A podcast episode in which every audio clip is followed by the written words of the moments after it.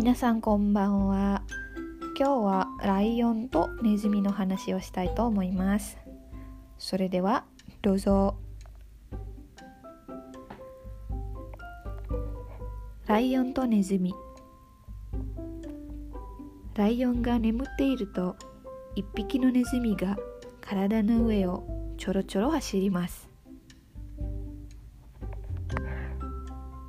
ライオンはパッと起きるとネズミを捕まえて食べようとしました。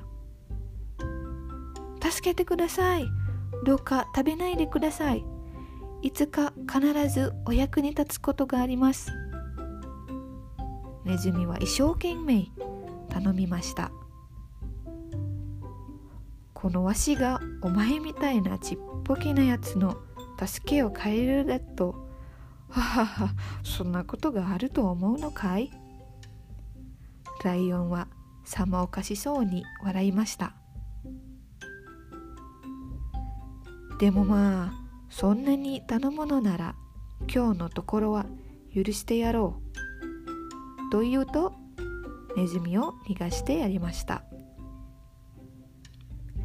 それから何日か経ってライオンは漁師たちに捕まってしまいました。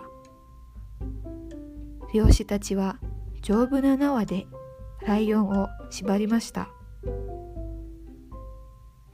ワンワン。ライオンの鳴き声がネズミの耳にも聞こえてきました。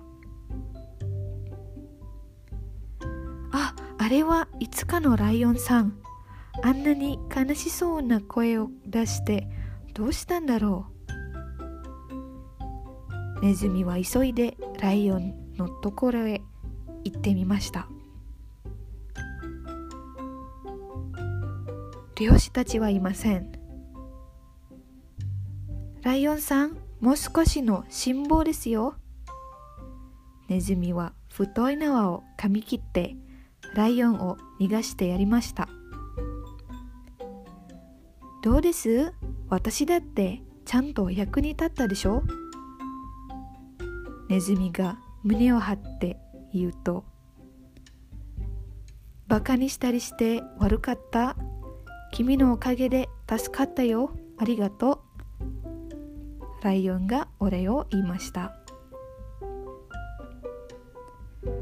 その時々の巡り合わせで随分力の強いものでも力の弱いものに助けられることがあるということをこの話は教えています。